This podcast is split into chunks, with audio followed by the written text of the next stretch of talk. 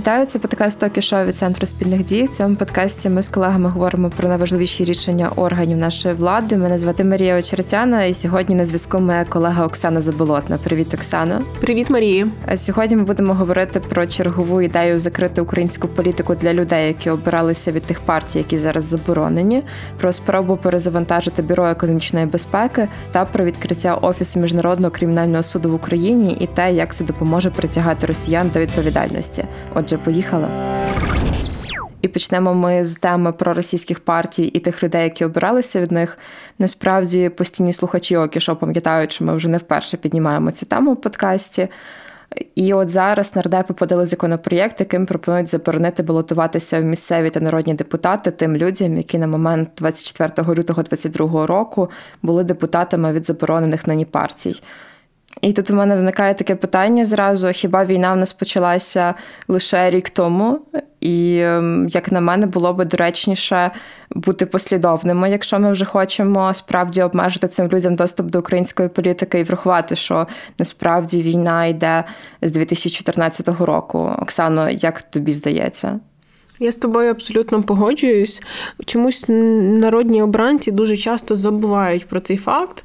Така проблема була, якщо ти пригадуєш, ми з тобою говорили в законопроєкті про вже в законі про компенсації за зруйноване житло. Там теж пропонували відшкодовувати тільки те, що було зруйноване після 24 лютого 2022 року. І теж не охоплювало період з 2014 року. В цьому законопроєкті точно та ж проблема.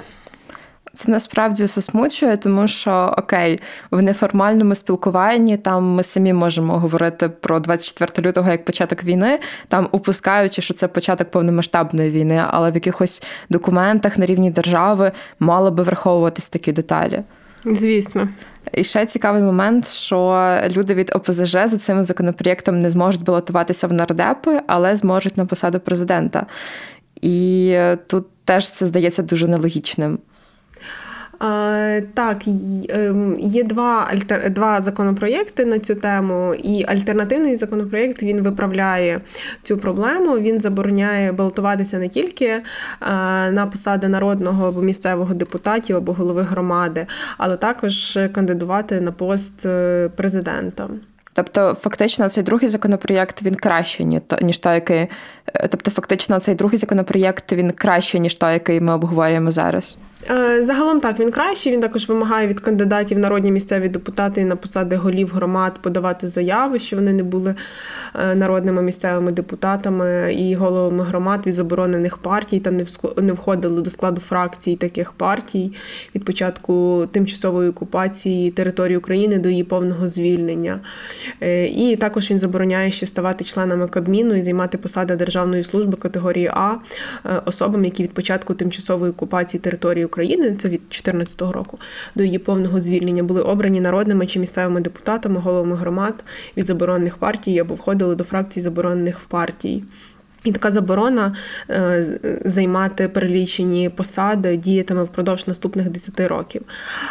Але я б зразу почала говорити про те, в чому проблема цих обох е, законопроєктів. Вони суперечать Конституції в частині заборони окремим особам бути обраними народними депутатами чи президентом.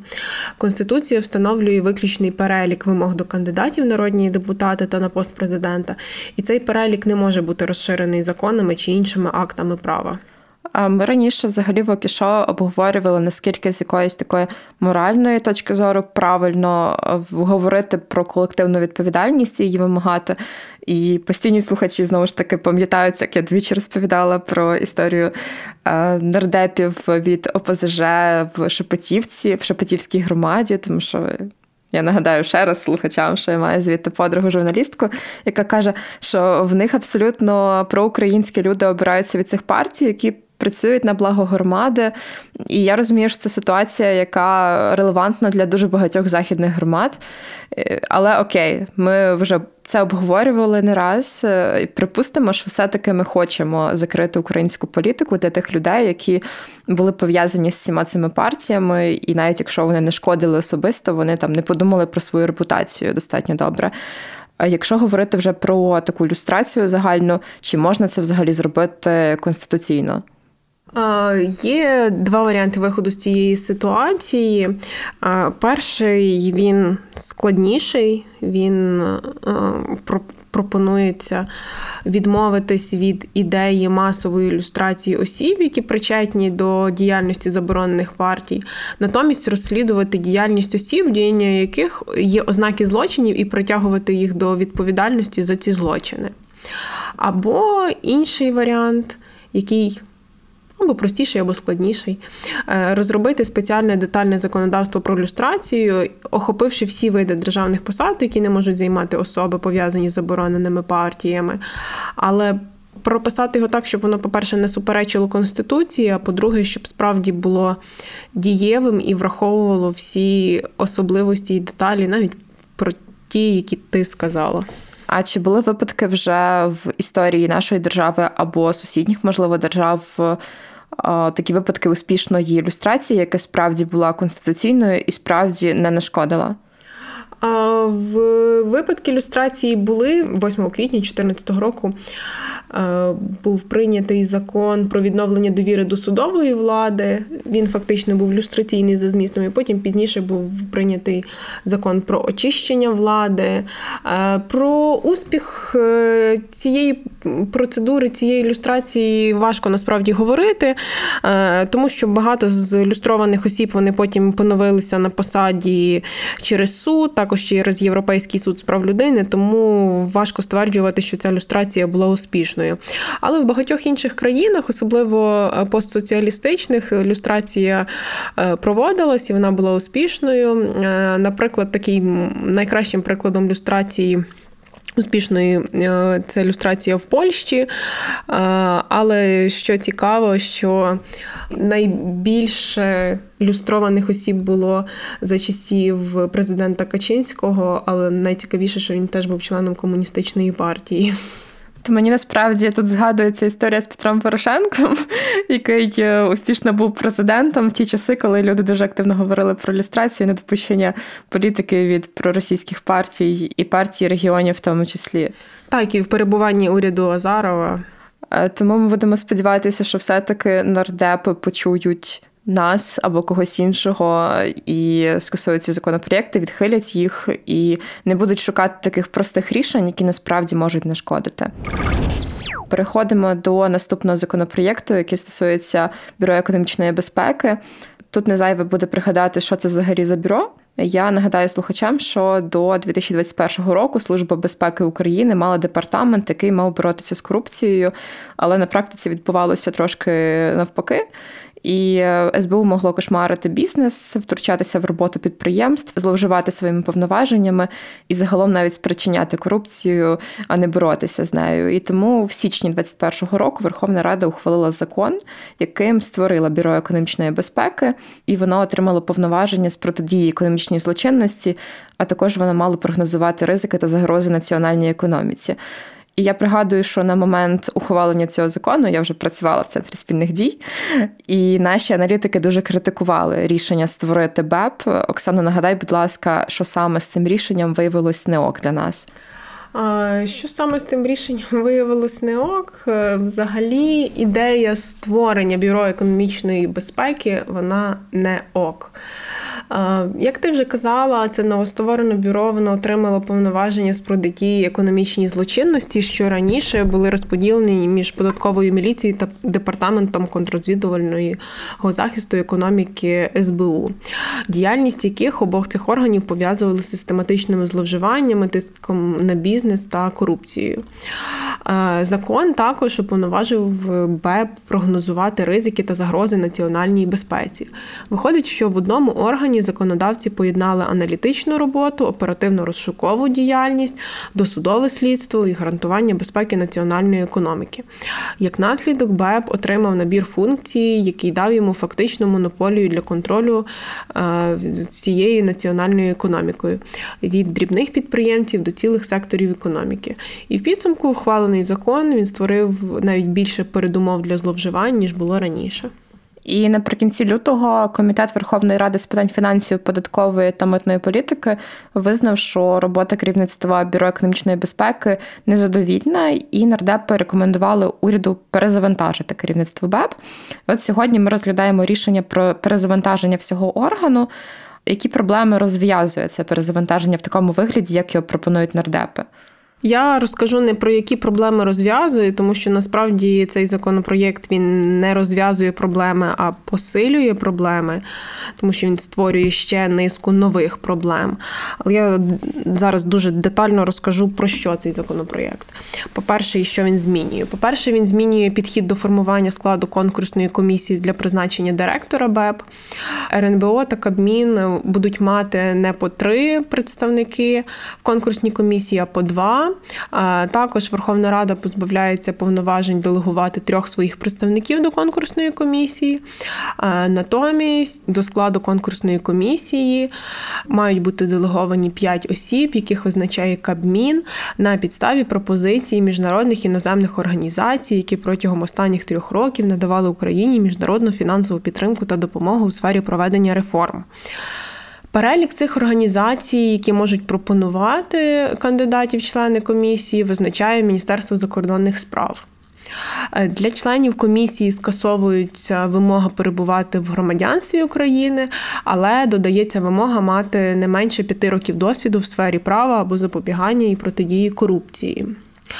Е, також важливим, важливою інновацією є те, що законопроєкт визначає, що конкурсна комісія має приймати рішення не менш ніж п'ятьма голосами за умови, що три з них дали представники міжнародних іноземних організацій.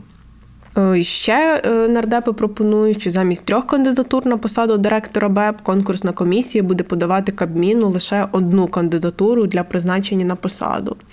Також скасовується вимога до кандидатів на посаду директора е, мати не менше п'яти років досвіду роботи на керівних посадах в органах влади, на підприємствах, установах організацій.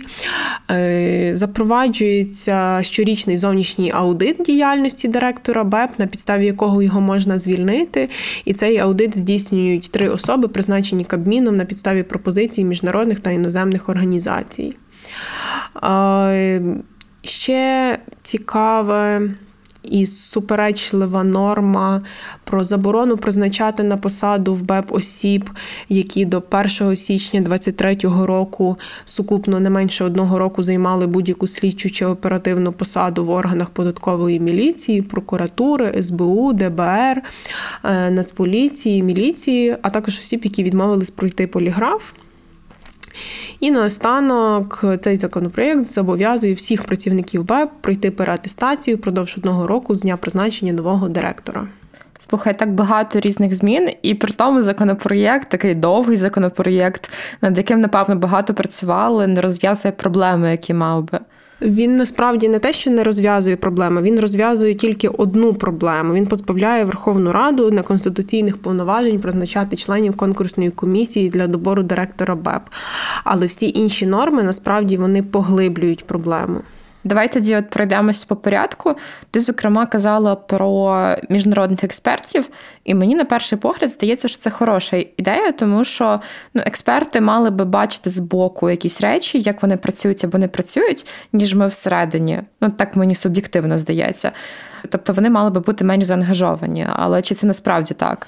З міжнародними експертами є дві проблеми. Перша, те, що вирішальну роль в доборі кандидатів на посаду директора і в його аудиті будуть мати саме представники міжнародних е, і іноземних організацій. І це робить діяльність е, бюро економічної безпеки повністю залежним від представників цих міжнародних і іноземних організацій. А по-друге, їхня е, участь в конкурсному доборі, а тим більше їхня вирішальна роль під час голосування і е, фактично повна відповідальність під час аудиту, це порушує державний суверенітет і суперечить конституції, бо надає представникам іноземних структур фактичні повноваження щодо призначення керівника органу державної влади. України і позбавляє народ України виключного права на здійснення влади в Україні. Тому е, якщо подивитись збоку, це може виглядати як непогане рішення, яке вирішить наші проблеми, але знову ж таки ми повертаємось до конституції і розуміємо, що це навпаки посилить кризу. Ти казала також, що до БЕП не будуть обирати представників силових структур, зокрема поліції, прокуратури, і це виглядає так, ніби поліціянти, якісь злочинці, яких не можна допускати до роботи в такому органі. От цікаво, з чим пов'язана така позиція, чим взагалі її виправдовують.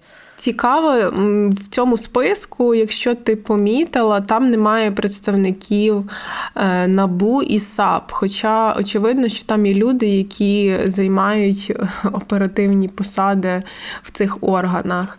Е, і справді заборона призначати на посади бабусіп, які мають досвід роботи в правоохоронних органах, які вони там перечисляють. Це порушує, по-перше, право цих осіб вступати на публічну службу з одного боку, з іншого боку, це дискредитує роботу в прокуратурі та в правоохоронних органів, прирівнюючи їх до вчинення злочину чи до інших діянь, які позбавляють права вступати на публічну службу. А щодо перетестації, то для чого вона потрібна саме зараз? Її пропонують е, провести одноразово після перезапуску бюро. Е, але її пропонують, напевно, для того, щоб показати, що тих 15 місяців, поки бюро функціонує, воно не показало результати через проблеми з кадровим складом і так далі. От цим законопроєктом ми заборонимо всім особам, які коли-небудь працювали е, більше року в правоохоронних органах органах, обіймати там посади. Ми наберемо нових людей, і от бюро запрацює, нового директора призначать, і все буде супер. Е, але ми маємо розуміти, що проведення переатестації співробітників лише через рік після створення бюро, коли продовжує формуватися кадровий склад органу, це порушує принцип правової визначеності. І і це 100% дасть підстави для масового оскарження рішень про переатестацію та її результатів в судах. Е, з іншого боку, це також підриває довіру до вступу на публічну службу і перешкоджає формуванню кваліфікованої публічної служби в країні. І це насправді такий великий біль, про який ми часто згадували в цьому подкасті стосовно різних рішень. А ще одна зміна, про яку ти казала, те, що Каміну конкурсна комісія пропонуватиме лише одну кандидатуру для призначення. Прокоментуй, будь ласка, її. Наскільки я розумію, тут теж є проблеми. Так, проблеми однозначно є, тому що надання конкурсною комісією на розгляд Кабміну лише однієї кандидатури фактично зводить його роль в призначенні на цю посаду до церемоніальної. Це суперечить Конституції, яка наділяє Кабмін самостійним повноваженням призначати керівників центральних органів виконавчої влади. Бюро економічної безпеки не є якимось суперунікальним органом, е, який має мати кардинально іншу процедуру призначення від всіх інших органів. Це такий самий орган державної влади, який має директор якого має призначатися кабміном е, на засіданні уряду. Е, це може конкурсна комісія може рекомендувати кандидатури е, для призначення, але Кабмін це політичне рішення і це відповідальність кабінету міністрів, політична відповідати за це рішення і призначати самостійно директора бюро економічної безпеки. Наші уважні слухачі можуть порахувати, скільки вже за цей випуск ми, ми сказали про порушення конституції, написати нам в коментарях про це. А от скажи таку річ, е, якщо говорити вже про перезапуск, той перезапуск, який нам пропонують нардепи, нам очевидно не підходить, тому що він створює купу проблем. Як би мав проходити цей перезапуск, як би мав проходити конкурс на керівника? Я не впевнена, що нам потрібен перезапуск. Е, тут ми неправильно ставимо взагалі питання. Нам треба ставити питання, чи потрібно нам взагалі бюро економічної безпеки в тому вигляді, в якому воно є, коли воно за своїм функціоналом може кошмарити абсолютно всіх від дрібних підприємців до цілих секторів економіки, тому що воно фактично може втручатися е, і блокувати операційну діяльність підприємств. Е, тому тут треба починати взагалі з концепції органу. Е, якщо це звести суто до перевірки там фінансової звітності і фінансів, окей, це може залишитись. Е, цей орган е, може залишитись. А щодо процедури призначення, кабінет міністрів має визначити процедуру призначення. Він може це призначати або самостійно, або створити конкурсну комісію, яка буде відповідати конституції. І, яка буде рекомендувати йому кілька кандидатур, і вже з них він може обрати е, одну кандидатуру і призначити на посаду. Е, дякую, що пояснили це все. До подкасту ця тема здавалась мені дуже дуже складною. Тепер вже не настільки, і я думаю, що слухачам теж. Ми переходимо до третьої теми на сьогодні. Тут почнемо з того, що під час війни росіяни постійно скоюють проти України воєнні злочини. Ми постійно бачимо новини про це. Це вбивство цивільних людей, це жорстоке поводження з військовополоненими, вбивство військовополонених, знищення населених пунктів і все інше, що росіяни дуже люблять робити. І ці всі злочини необхідно розслідувати. І зараз, рухаючися в цьому напрямку, Кадмін схвалив проєкт угоди з міжнародним кримінальним судом, щоб відкрити офіс цього суду в Україні. Скажи, будь ласка, як саме створення такого офісу допоможе розслідувати злочини Росії? По-перше, створення цього офісу воно буде сприяти активнішому залученню світового співтовариства до розслідування воєнних злочинів, вчинених в ході збройної агресії Росії проти України. По-друге, створення цього офісу збільшить шанси на притягнення до відповідальності винних осіб. Е, та буде передумовою для створення міжнародного трибуналу для притягнення до відповідальності керівництва Росії. А розкажи, будь ласка, як на практиці це буде відбуватись? Тобто, це будуть якісь люди, які приїдуть до нас з-за кордону, вони будуть збирати інформацію про ці злочини, чи як? Е, ну, дивись, станом на е, червень минулого року в Україні вже було 40 е, слідчих, які надіслав офіс міжнародного кримінального суду в Україну. І зараз я думаю, це число набагато більше. Їм просто треба фізичне місце, яке спростить їхній процес і врегулює процес збирання доказів і впорядкування матеріалів. Це звучить логічно.